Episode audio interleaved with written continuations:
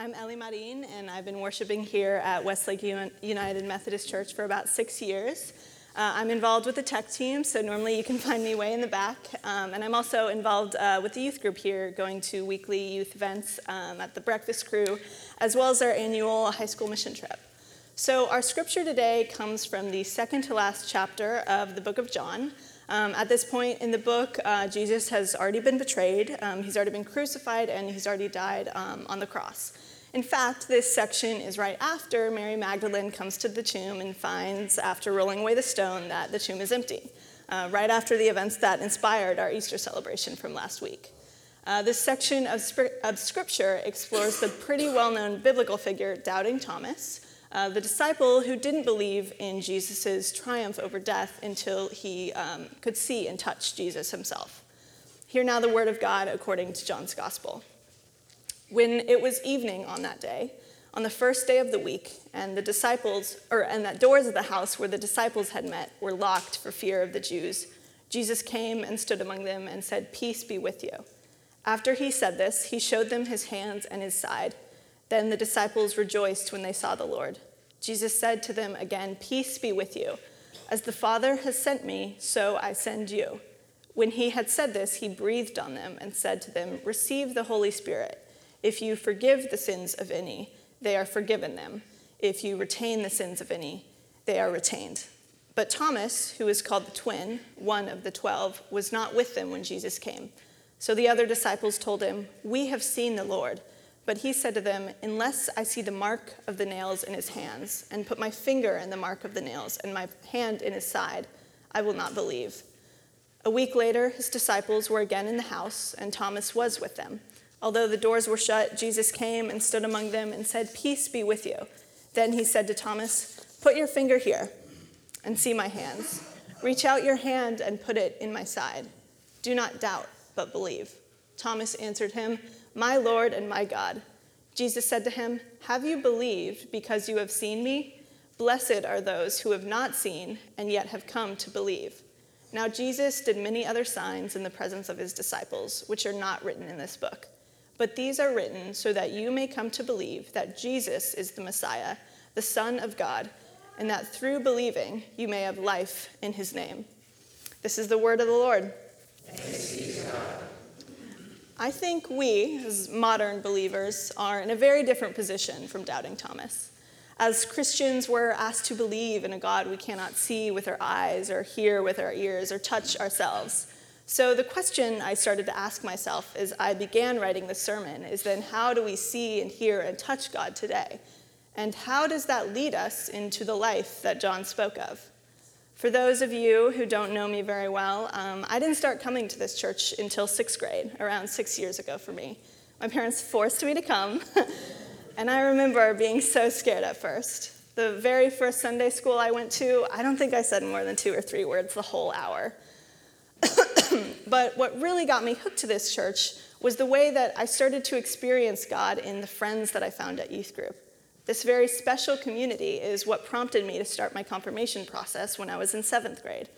And before I started confirmation, God was someone I knew pretty much on Christmas and Easter only. So I entered into confirmation not sure what or even who I believed in.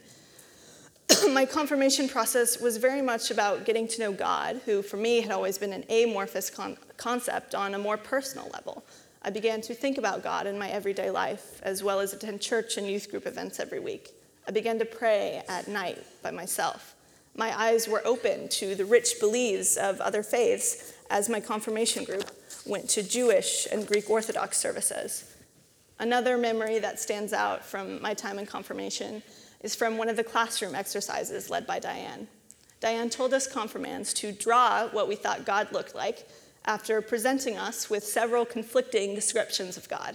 She asked us if we knew God looked like an old white dude with a billowing white beard and bushy eyebrows like we've seen in artwork and movies. Or does God look like Morgan Freeman in the two thousand six cinematic masterpiece Evan Almighty? Does God really look like us? For we were made in his image. When Diane presented us with all of these conflicting accounts, including several from the Bible, I honestly came to the point of true confusion. I didn't know what to draw at all. I almost felt like I didn't know God at all. But what stuck in my head from that exercise was a drawing from the person sitting directly to my right, Christina Salas. She's in the back now. She drew in pencil the image of an empty yet occupied throne, and that is the image of God that I still carry with me today. What Christina drew, in my view, is that the most faithful understanding of God we can have is a presence we acknowledge we cannot yet fully perceive. I have carried that image of an empty-throned God with me on my faith journey, and it still remains meaningful for me. I'm always searching for the ways that this invisible God fits into my life and my faith now. Hopefully, some of this year's confirmation class have similar moments that they'll carry with them for the rest of their lives. Another place I've particularly felt God's presence is um, at the annual high school mission trip. In the years since I was confirmed, I've gotten to go on several mission trips with the youth group to Asheville, North Carolina. Together at Recree, as we call it, we deshingle, shingle, paint, clean up, pray, and worship, and make fellowship with one another and with the Asheville, North Carolina community that we serve. And I can promise y'all I heard God during Recree's worship services. Worship there is pretty unique. They blast worship music out of speakers that sound like they're about to blow out, and the whole congregation, consisting of about one hundred youth members like me, is screaming the words to the songs, dressed in dirty hospital scrubs and hiking boots. And all of this is taking place at like seven fifteen in the morning. Something about that experience and the very palpable dedication to Jesus in Recree's worship ministry will make you see God, I can guarantee you that. But I remember the first time I went on that mission trip. I was terrified, having not gone on any of the middle school mission trips before. But God conquered my fear. Over the years, going to Recree has become one of my most cherished traditions. It is inspiring to see the impact Recree has made in the lives of so many people in Asheville. And for me, it is a testament to the power of Jesus and what we can accomplish if we, as a community, come together to solve a common problem and improve other people's lives. I was so sad last year to learn that it would be Recree's final year in operation.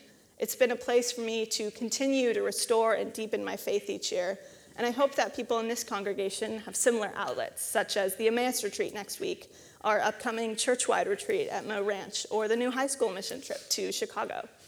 As people of this generation and this moment, we all have our doubts. It's easy to believe that our faith may never grow as strong as that of the disciples, but here we can see in the scripture that even the disciples had lapses in their faiths, just as we do. In the twenty-ninth verse from the passage I just read, "Blessed are those who have not seen and yet have come to believe," Jesus is speaking directly to us, the inheritors of the original faith.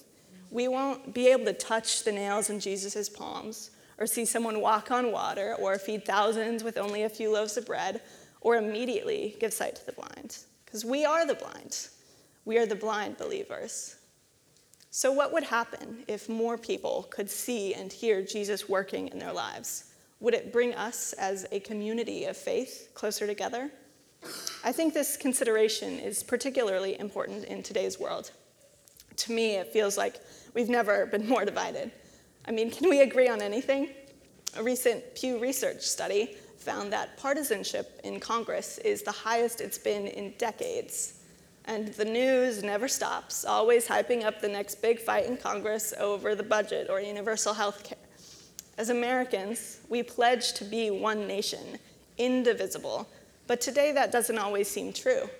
And it's not only Congress that's become marred by political acrimony. Political parties are shifting away from each other, becoming more liberal and more conservative. Another Pew Research report found that more Democrats and Republicans are more likely to hold an entirely negative view of people in the other party. This divisibility among us, rather than indivisibility, puts every single one of God's children at risk. And there are so many pressing issues that need to be solved today. There's the issue of mass incarceration in the United States, which has the highest prison rate in the world. There's L G B T Q plus inclusion and affirmation in the United Methodist Church. There's abortion rights or the death penalty, or gun control or immigration or the intersectional wage gap. There's climate change, which will ultimately affect all of us. Did you know that this past April, was one of Austin's warmest. In fact, Austin broke its own record high, and temperatures reached ninety-three here. Worldwide, temperatures have increased by almost two degrees Celsius in the past one hundred fifty years due to increased C O two and other greenhouse gas emissions.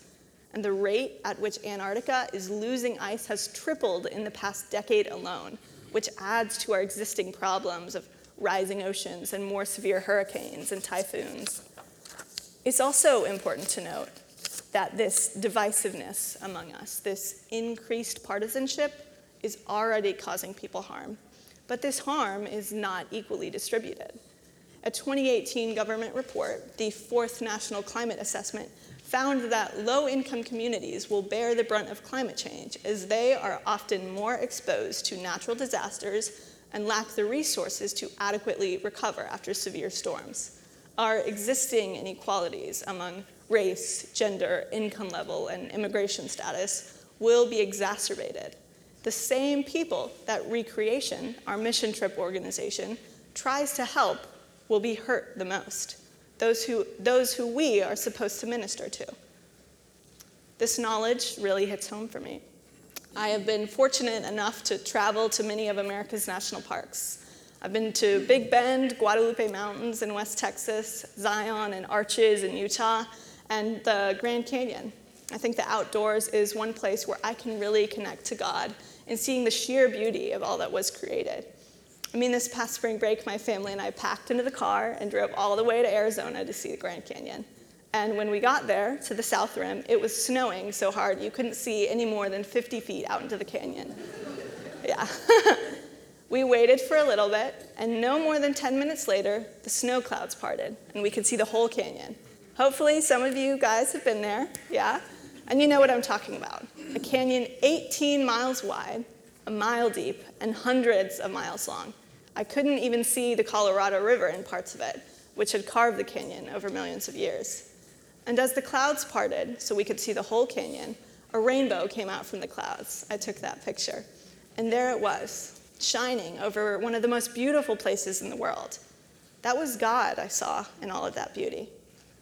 Issues like climate change threaten the natural places that God made for us and threaten the most vulnerable among us.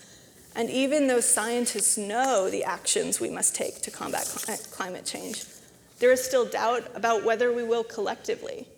Since I'm going off to college this fall, I also have questions about the community I will find there. I don't know how my faith will work there. How will I see and hear and touch God? I have to trust that God will lead me through this period of blindness. And I pray the same thing for today's confirmation class and for this whole congregation.